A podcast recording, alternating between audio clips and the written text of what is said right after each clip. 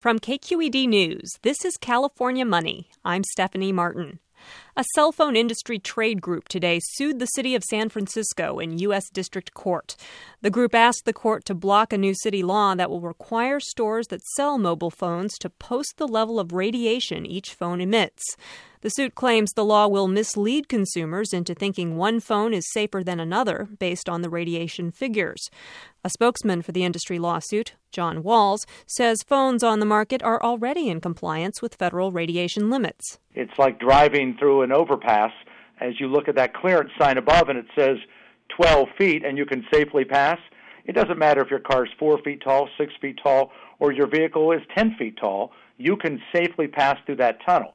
City Attorney Dennis Herrera says the law simply provides easy access to public information, and he thinks it's on solid legal ground. Del Monte is promising to cut the salt content in all its brands, including Contadina, S&W, and College Inn.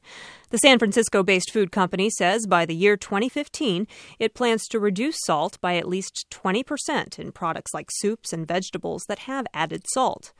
D.A. Davidson analyst Timothy Ramey says Del Monte's making the right move, but it does pose a marketing challenge. The business decision is a conundrum in that people don't buy products that don't taste good.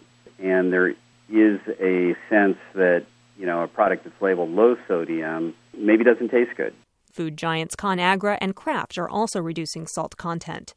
For California Money, I'm Stephanie Martin, KQED News. More news online at kqed.org.